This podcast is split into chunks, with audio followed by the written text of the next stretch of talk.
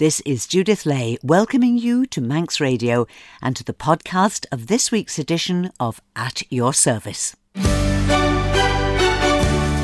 Mormai, Blenvai Nor, and welcome to a specially extended New Year's Day edition of At Your Service. For the next hour, I'll be looking back at some of the guests, their stories, and the music that's featured on this programme during the past year.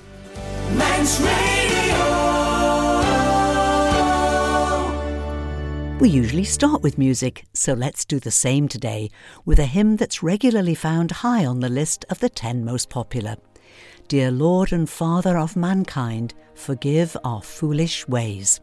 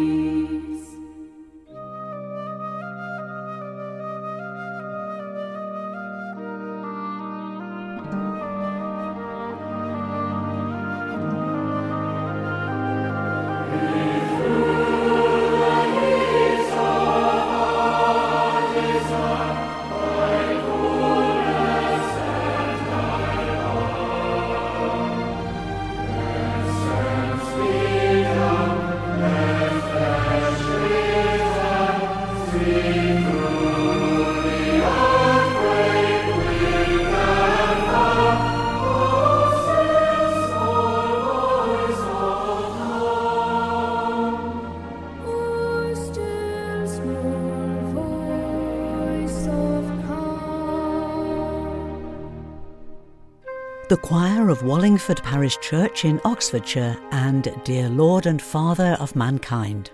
It was last January that we first met Philip Longworth, just as he'd started a new job with the Anglican Diocese of Sodor and Man, a job that he told us has the potential to benefit everyone, not just people who go to church. Partially sighted all his life, Philip has faced every challenge he's met with courage and positivity, and throughout his working life has done his very best to reach out with compassion and understanding to other people with their own challenges to face. I was born in Burtonwood, little village somewhere between Liverpool and Warrington. And I went to school at St Vincent's School for the Blind in Liverpool because I've got a sight problem as well. Catholic based school, Catholic based origins in, in my sort of growing up years. Big emphasis as well as education was we've got to get these, these kids' confidence up. And if we get the confidence up, they'll probably integrate and get on in most settings. But yeah, their emphasis was on confidence, and that in turn you didn't even notice that you had a sight problem again because it was all provided for in the medium that you needed to work. You know, so at that level it was good. What part did faith play when you were growing up? You say you're from a Catholic background, and St Vincent's is a, a Catholic organisation.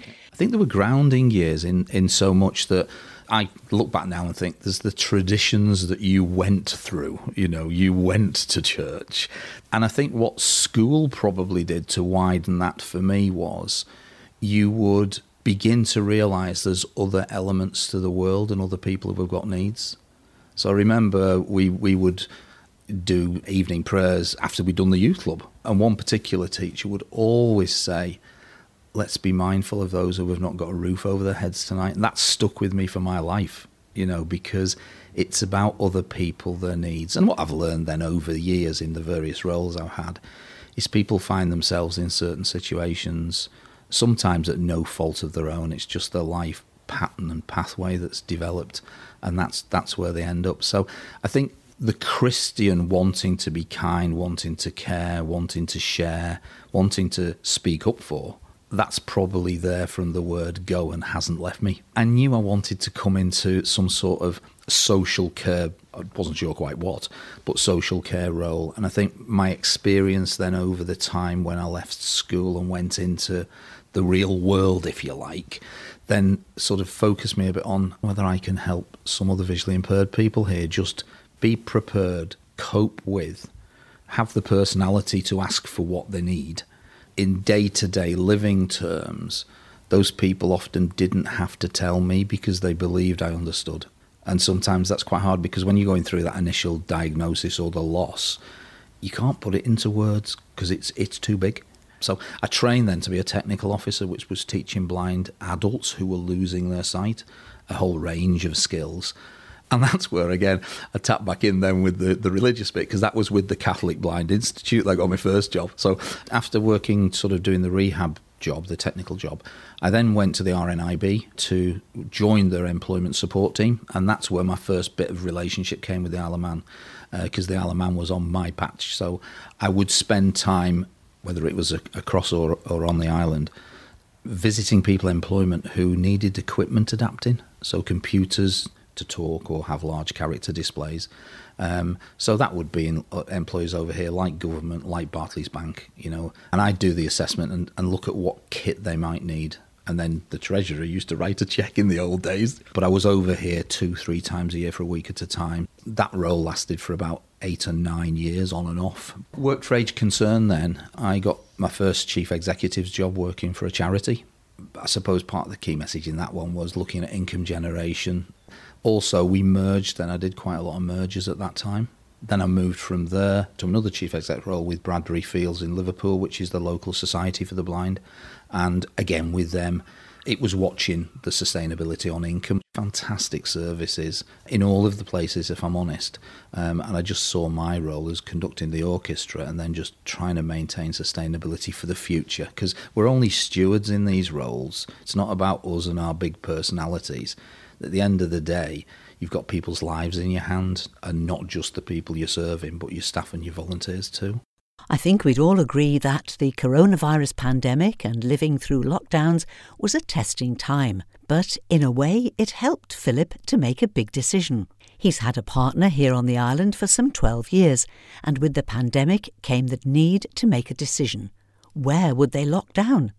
They chose to be together here, as Philip could continue his work remotely because a lot of the direct services, other than the emergency services across, we'd had to close.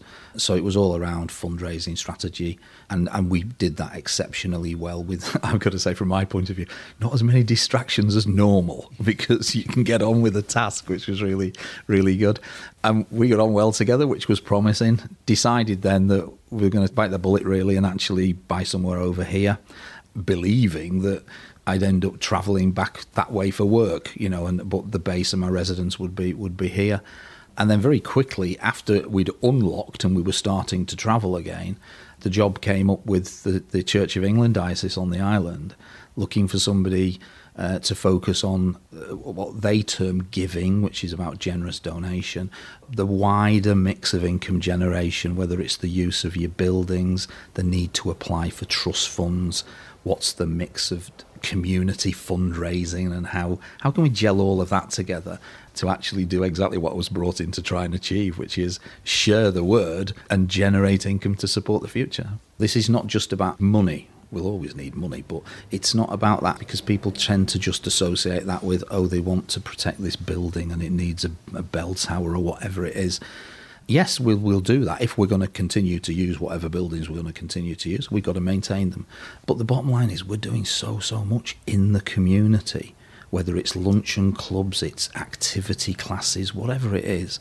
That's what the wider community, I think, needs to understand. Because for me, the church, it's got the exact right place of being the heart of community. So when things like post office were going, I'd have been in there you know, we'll have a post office in the church. You know, that sort of thing. That's what we need to protect. And the church is, it's different now for everybody. People don't go to church like they used to. It's not the hallmark of, of their way of belief. And I think we need to respect that. We've, we've learned through COVID, we can do things in different ways, and some people may stick with those different ways. And we just need to communicate in different ways. And that's not to say we should ever throw out the baby with the bathwater on traditional worships and congregational activity, but there is a need to embrace that difference, I think, as well, so that we protect what we've got for the community in the future. That's what the Christian base is about. Helping each other as best we can whenever we need to.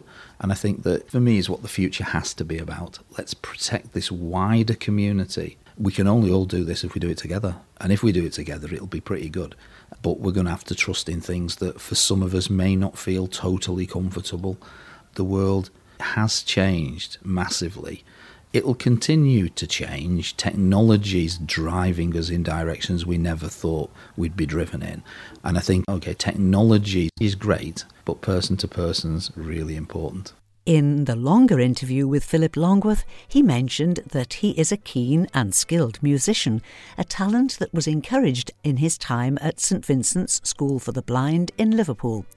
And this choice brought back happy memories of some very lively performances by St Vincent's music group during school masses.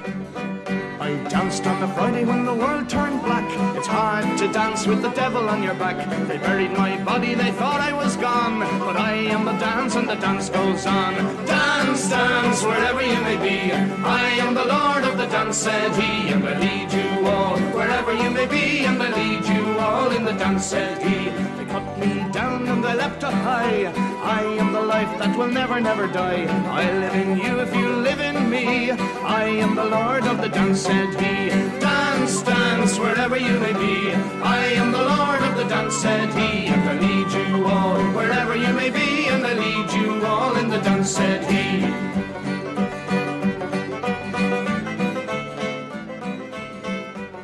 Lord of the Dance, bringing back memories of school days for Philip Longworth. On the 27th of January last year, the island marked Holocaust Memorial Day with a national service which followed the theme set for 2022, which was One Day. A stark reminder that life can fatally change forever in the space of just one day. And on the programme around that time, we heard stories from several Holocaust survivors, including Philip. In 1941, 11 year old Philip Lazowski and his family were among the Jews driven out of their village in Poland by the Nazis and forced to live in a ghetto. In the ghetto, Philip was separated from his family. It was then that he saw the Nazis sending children and the elderly to their death, But he also noticed that they were sparing families with adults who worked, like doctors, tailors, and shoe repairers. Philip is now aged 91 and is a rabbi.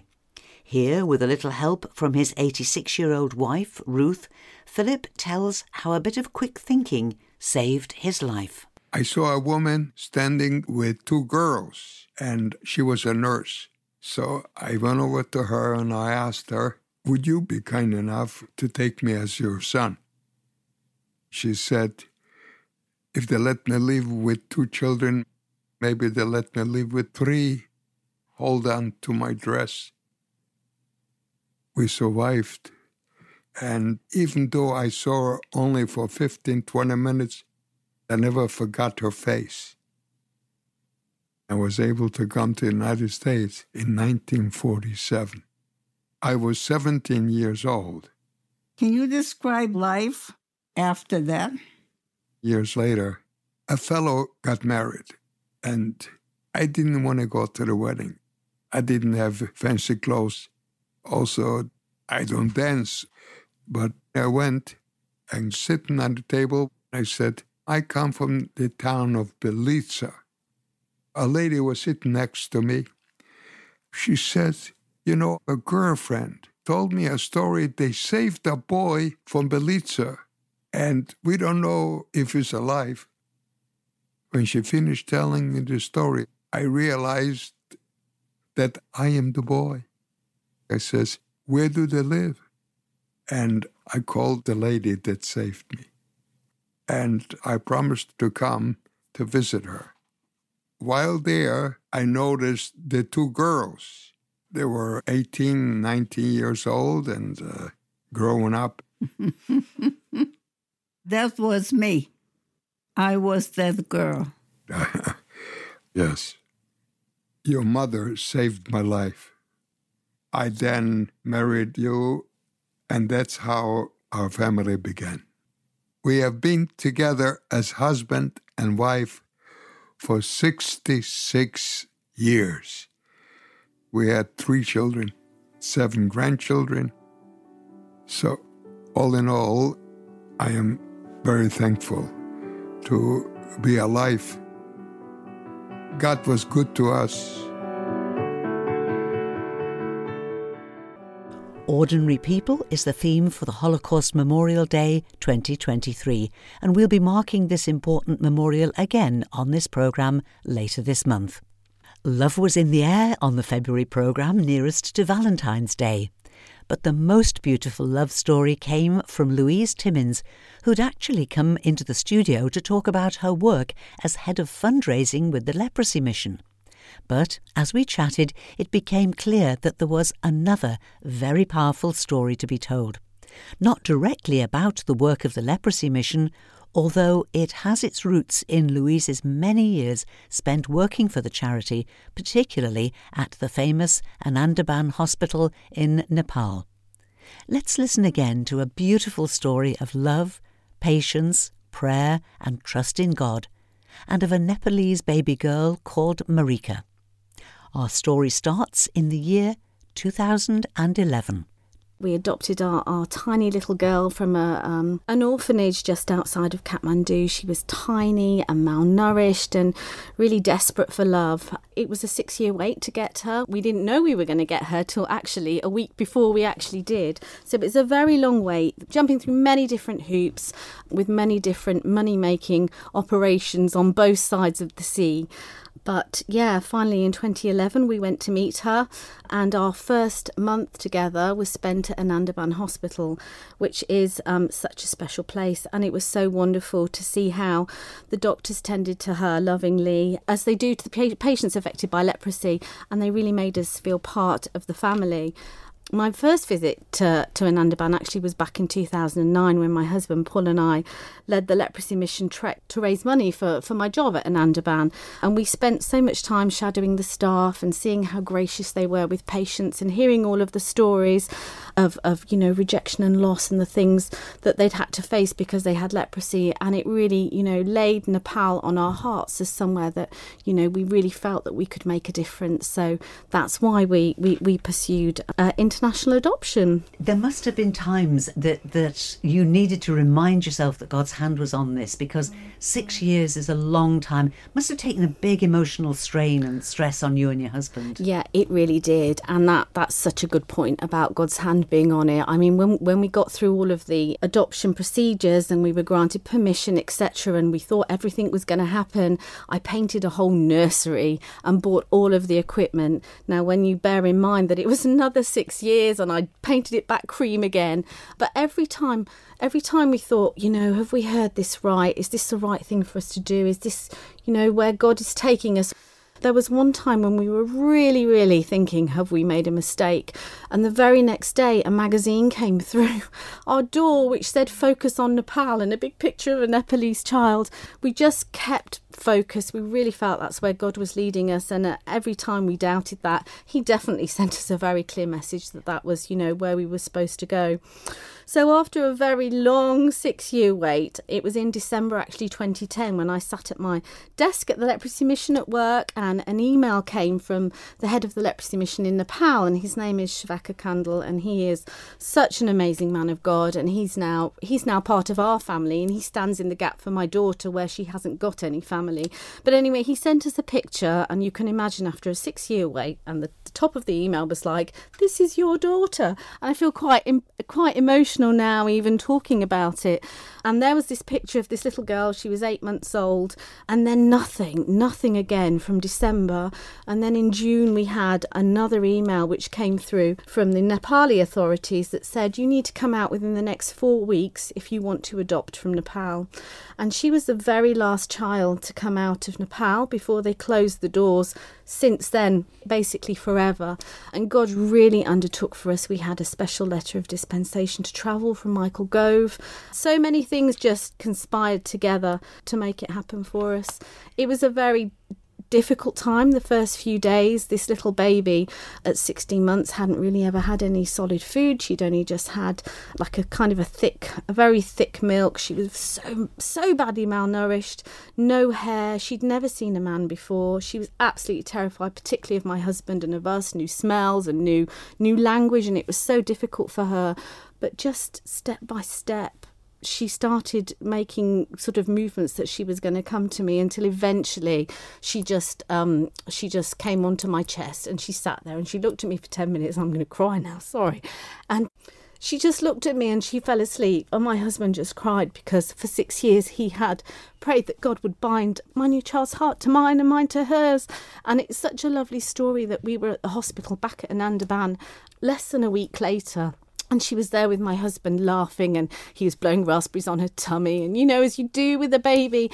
And one of the volunteers at the hospital said, You know what, Louise? It's taken you six years to adopt that little girl and six days for her to adopt you. Just a real lovely story of God's undertaking in so many special ways. Such a moving story, Louise. Yeah. I can understand that even after some years, it would still touch you as deeply. Yeah, it does. How do you talk to your little girl mm. about her previous life? We've been very open from day one. There's pictures of Nepal and her life before she came to us, which was only 16 months, all over the house. She is so proud to be a Nepali girl and she's very proud of her heritage, you know, and she will talk about it.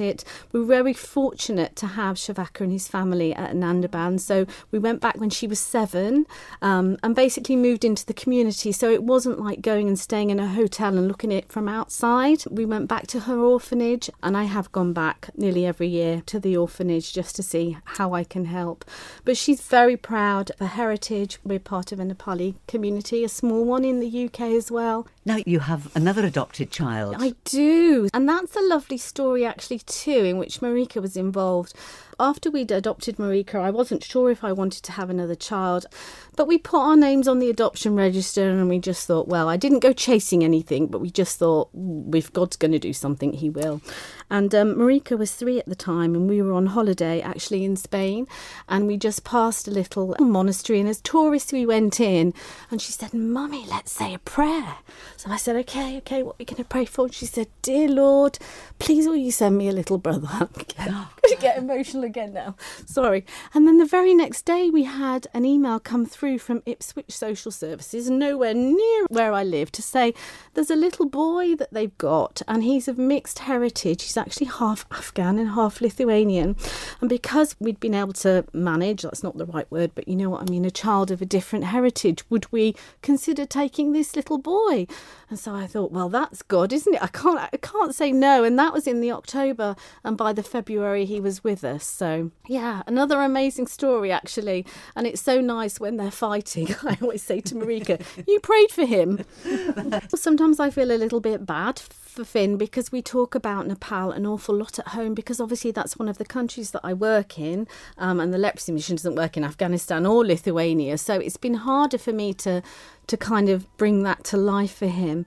But actually, Finn has started asking questions. So we're actually going to go to Lithuania at the end of this month for two days so that he can actually see the country that that's where his heritage is, even though his mother was in the UK.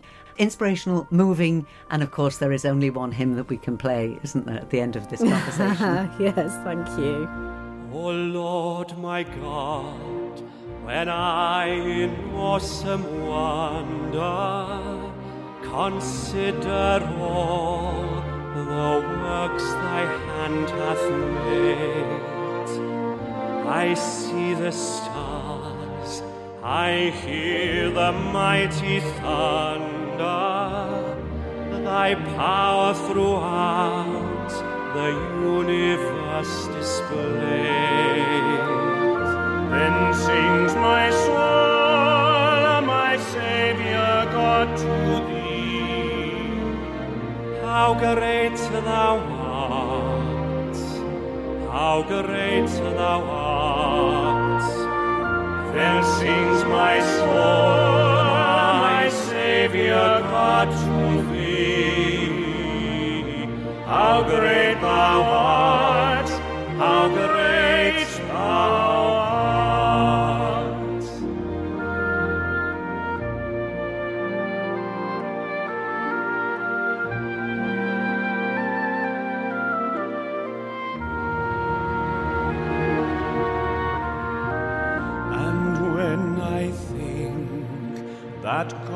His Son not sparing sent him to die, I scarce can take it in. That on the cross my burden gladly bearing, he bled and died to take away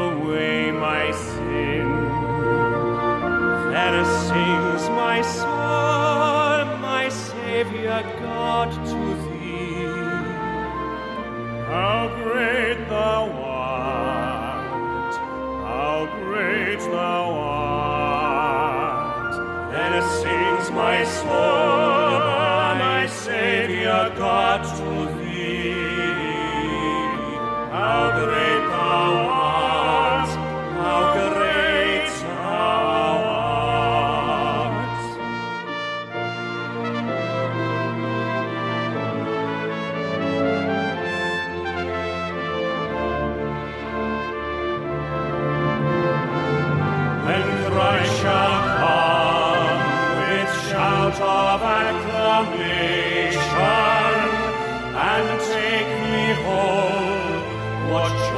shall fill my heart?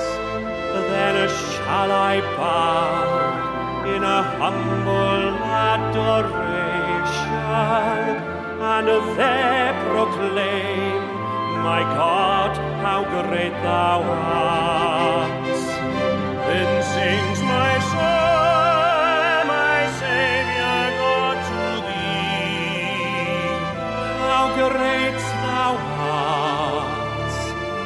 great art!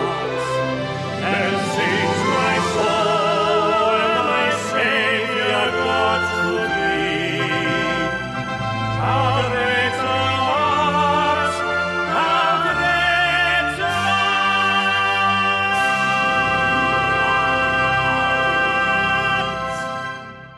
Thank you to Louise Timmins, Head of Fundraising at the Leprosy Mission, sharing her story of love, trust, and patience that brought her children Marika and Finn into her life.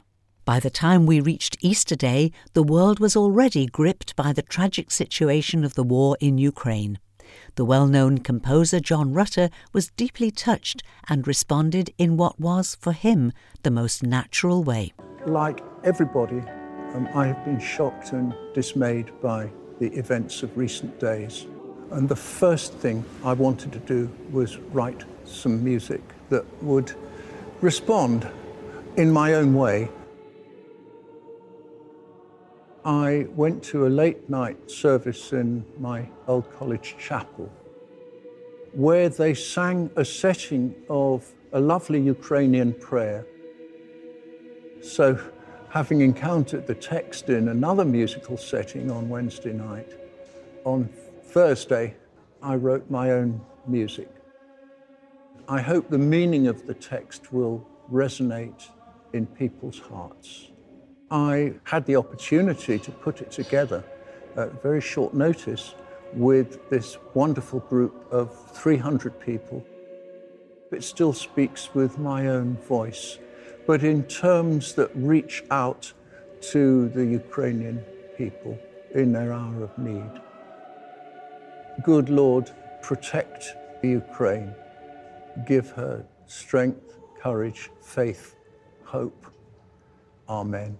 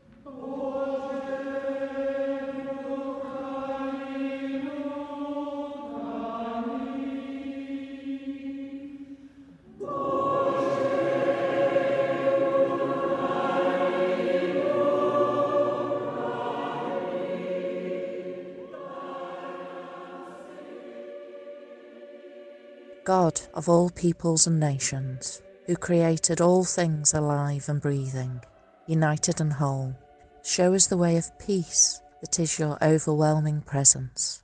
We hold before you the peoples of Ukraine and Russia, every child and every adult.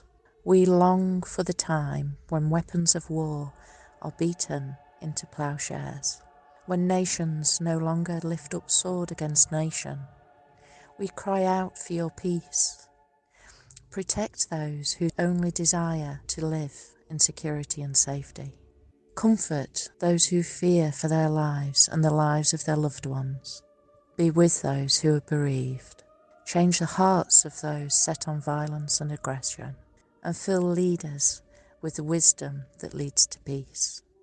Kindle again in us a love of our neighbour and a passion for justice to prevail, and a renewed recognition that we all play a part in peace. Creator of all, hear our prayer and bring us peace. Amen.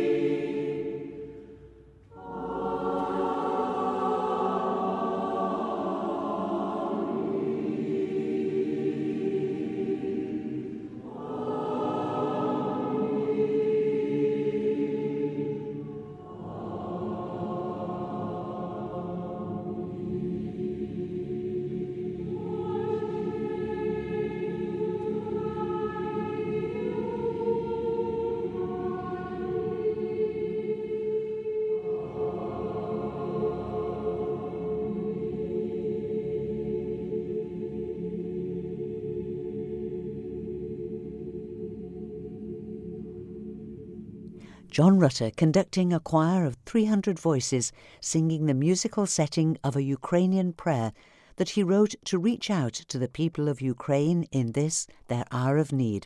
The additional prayer for peace was by our local Christian Aid representative, Louise Whiteleg. The subject of mental health is something we talked about several times last year. Ruth Rice explained how she founded a charity as a result of her own mental breakdown. Renew Wellbeing offer cafe style spaces, usually linked to a church, where it's okay to not be okay, where everyone is warmly welcomed without question or judgment and gently helped to find their own pathway to mental and spiritual health and Ruth returned each week from midsummer to Christmas with a letter by letter A to Z of suggestions for taking care of our mental health. I talked with Paul Martin of Celebrate Recovery, which offers a Christ centered 12 step recovery program designed to help people address a variety of hurts, hang ups, and habits but it was our own Reverend Steve Ingrawell, Methodist minister based in Onchan with his wife, Reverend Rebecca, and their two daughters, whose painfully honest story of his own mental health issues brought the greatest response. When I was in my last 18 months of training at Durham, a number of really significant life events took place. I got married. Rebecca and I were both told we had been cleared for stationing, which in Methodist speak means we were accepted to go out into churches and fulfill our vocation as ministers. Our first child was born in Durham Hospital, and I had a breakdown. It was quite simply the worst experience of my life. I vividly remember the way my brain froze. I went literally overnight from being happy and productive to spending a week where I was sat for hours a day in front of my computer trying to complete my final dissertation, tears streaming down my face, unable to string a single sentence together. As for God and my prayer life, well, it seemed as if there was an iron ceiling above me, and this ceiling was getting closer and closer, not just pressing me down, but also blocking any prayers I was trying to send up. I remember thinking, what on earth is wrong with me? This is meant to be the happiest time of my life. I had a wonderful wife, a beautiful daughter who I couldn't love any more than I did. And on top of that, I was doing my best to be obedient to God's call on my life. So why? Why is this being allowed to happen? After about a week of this, I had a tutorial, and my tutor also happened to be a doctor in psychology. She made an appointment for me with a GP and I was diagnosed with severe clinical depression. With the help of doctors and counselling, it took me over six months to simply reach a point where I was able to function again, and gradually, very gradually, the darkness lifted. Over the next few years, there were still times where the black dog came calling, but over time I've learnt to recognise the warning signs and have strategies in place to ward him off. I'm sharing this with you simply because mental health is so rarely talked about in our churches. Too often there is a stigma still attached, perhaps not helped by the fact that in Paul's letters to the churches, he often instructs them to rejoice in the Lord always. And Jesus himself said in effect that whatever life throws at us, we should consider it joy. But I think we need to remind ourselves that as human beings, we are creatures of body, mind, and spirit. When someone breaks a bone, we don't expect them to go running the next day. So, why do we have this expectation that we can be all rejoicing all the time when some are battling not physical health problems, but mental health problems? We are creatures of body, mind, and spirit. I remain profoundly grateful to doctors who prescribed me antidepressants to treat the physiological aspect of my depression there's a complex mix of hormones and other chemicals that get out of balance in our brains which contribute to this illness. We are creatures of body. I'm grateful also to counsellors who helped me to untangle my messed up and mixed up thoughts and emotions that fed into and perpetuated my depression in a sort of vicious circle. We are creatures of mind. I'm grateful to the loving Christian community that I was a part of who accepted me despite my turmoil and helped me to see the light of Christ, even in the times of my deepest darkness. We are creatures of spirit. I was fortunate in having that strong Christian support around me. And I long for the day when all our churches openly recognise that faith is not a vaccine against mental health issues. It is okay not to be okay. And our job as the Christian community is to point people towards those wonderful organisations of which we have so many here on our island that come alongside people and can help to heal body and heal mind, whilst also coming alongside them without any judgment or expectation, simply providing a safe space where God can reach in and their spirit can be at rest and find its healing also. Why are you so downcast?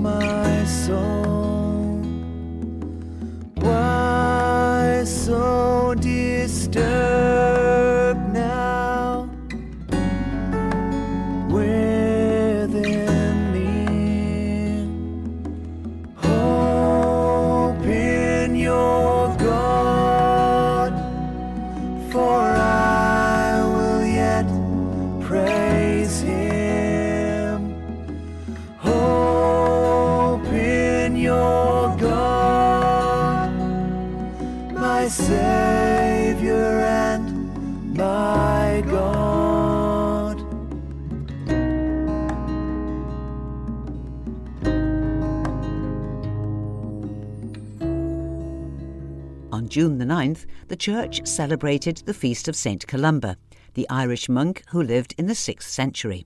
With just 12 companions, he sailed from the shores he loved and settled on a bleak island called Iona off the coast of Scotland. The monks made occasional visits to the Scottish mainland, preaching Christianity, and very soon their community had 150 members. Columba spent the rest of his life on Iona, praying, fasting, and teaching his monks. And long before his death at the end of the 6th century, he was regarded as a saint and is today a beloved figure in Celtic tradition.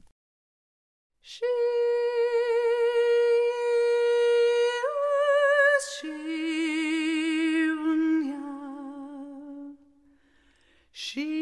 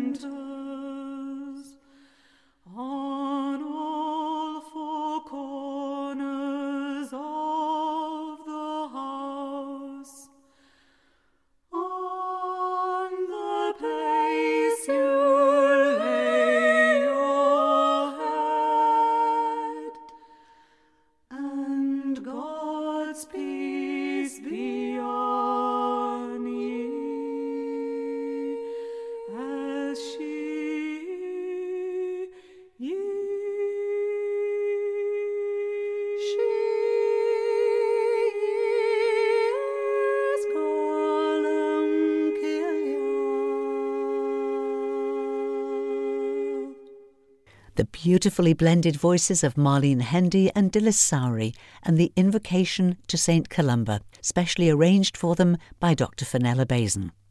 In September, we were saddened to learn of the death of popular television and radio personality Bill Turnbull. During his time as a presenter of BBC's Songs of Praise, Bill came to the island to film some programmes. He came in 2014 during our Island of Culture year and said that meeting John and Margaret Kennaugh on their farm was one of the high points of his visit.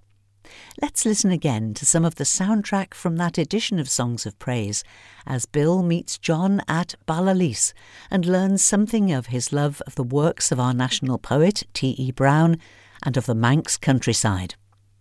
There's also music recorded in the cathedral in Peel that featured in Songs of Praise, followed by Bill's own comments about the long running and very popular TV programme and about his own faith.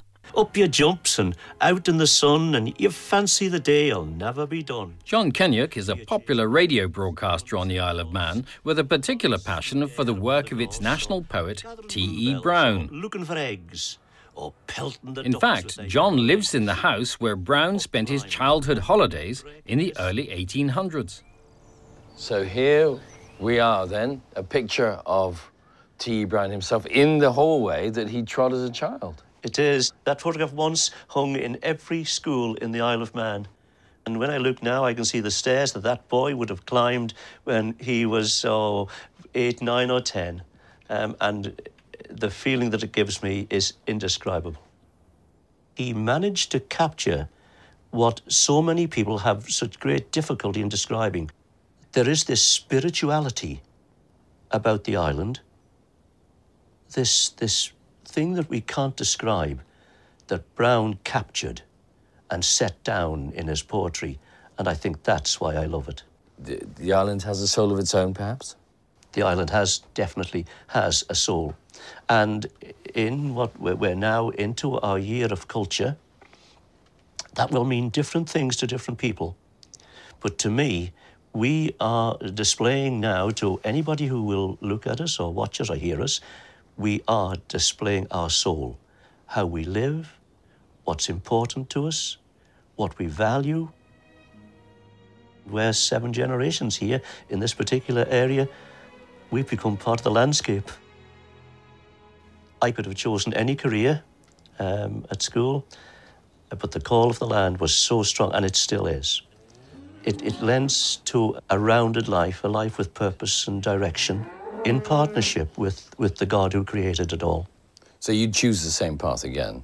Uh, uh, with, without a shadow of doubt, I could tell you of one particular day in the harvest, which I look back now and I realize it was a defining moment in my life.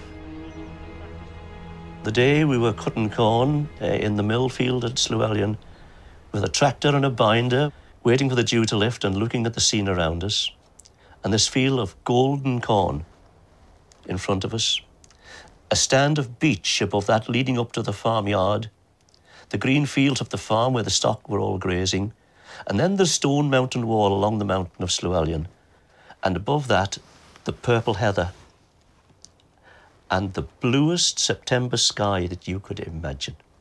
And I knew that day, this is where I will spend my life. And I thank God that I've been able to do that.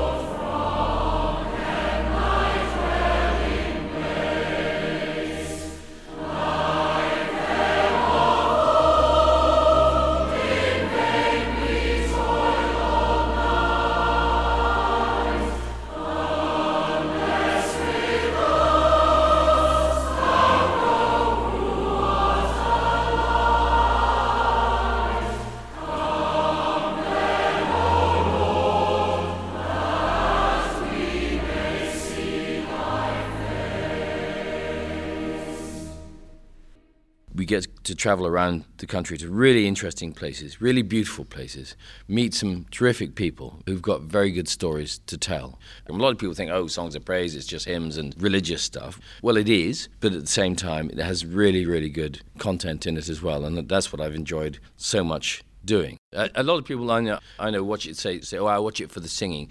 I suspect a lot of people also watch it because they don't really want to go to church, but they want to keep in touch. I would venture that many more people are religious than, than would confess to it. Deep in their hearts, there's something there that they want to believe in. They just don't necessarily want to practice, either because they're apathetic, they're a little bit lazy about it, they're a bit shy, they have a thing about church. And so Songs of Praise will draw in some of those people, possibly, who wouldn't otherwise go to a service of worship, but want to touch it somehow. It does mean a lot to people, I know, I know that. And it's so lovely to be part of a program that does give so much to people and is so well received. I'm Church of England. Occasionally, I even got to take Evensong because they were short of staff. They were going to drop the service. And, and we said, well, don't do that. Let's just see if we can do it. It was a really interesting experience. We did the service as the vicar would have. And to do it from the other side is fascinating because actually what you're doing is really guiding people through a service. And they depend on you hugely to get it right. But it's a big responsibility and one I used to take very seriously, but we got a lot out of at the same time. Bill Turnbull, thank you for coming to the island and for bringing songs of praise to us. It's always lovely to be here, Judith. I had the most marvellous Manx kippers this morning. They were the most delicious kippers I've ever had, actually. They were wonderful. Well, that's a lovely memory to take back. it is remembering the late Bill Turnbull when he recorded an edition of BBC Television's Songs of Praise here on the island in 2014, alongside one of the guests on that programme, the late John Kennaugh, who had the gift of saying so much while using very few words. May they both rest in peace. It's been really difficult to know what to feature in this look back over a year of programmes, so I've taken as a guide the topics that have produced the most comments. We caught up with the racing preacher, Andy Haynes, learned about the work of permanent deacons in conversation with Graham Easton, and welcomed Miles McBean, National Director of Scripture Union England and Wales, as he experienced his very first beach mission in Port St Mary. In June, we celebrated the Platinum Jubilee of Her Majesty the Queen, but in September, the tone was very different as we devoted two programmes to marking her death and giving thanks for her exemplary life of selfless service and Christian witness. Dr. Doug Fox, who is both scientist and committed Christian, explained how there is, for him, no conflict between science and religion and another autumn visitor was one of the most senior officials in the Roman Catholic Church. There are only around 200 cardinals worldwide, each chosen by the Pope himself, and their duties include acting as the Pope's principal advisers and generally aiding in the government of the Roman Catholic Church throughout the world. Cardinal Michael Fitzgerald is one of three cardinals living in the UK and despite travelling the world and dedicating his life to Arabic Islamic studies and to strengthening relations between Christians and Muslims, he is now very happy to work, technically in retirement, as an assistant priest in an inner city parish in Liverpool. His whole conversation was filled with his desire to serve wherever he was called and this is a good opportunity for me to say a sincere word of thanks to everyone who's contributed to the programme. I am truly grateful. And if you've heard anything that's particularly interested you this morning and you'd like to listen to the full feature, then just go to manxradio.com and you'll find podcasts of all last year's at your service programs available to listen at your leisure. And each podcast has a full description so you can find exactly what you want to listen to without too much searching. So, how to finish today? Well, firstly, with an invitation from the Manx Language Development Officer Ruth Keggin Gell to a service in Kirk Christ Lezayre next Sunday afternoon.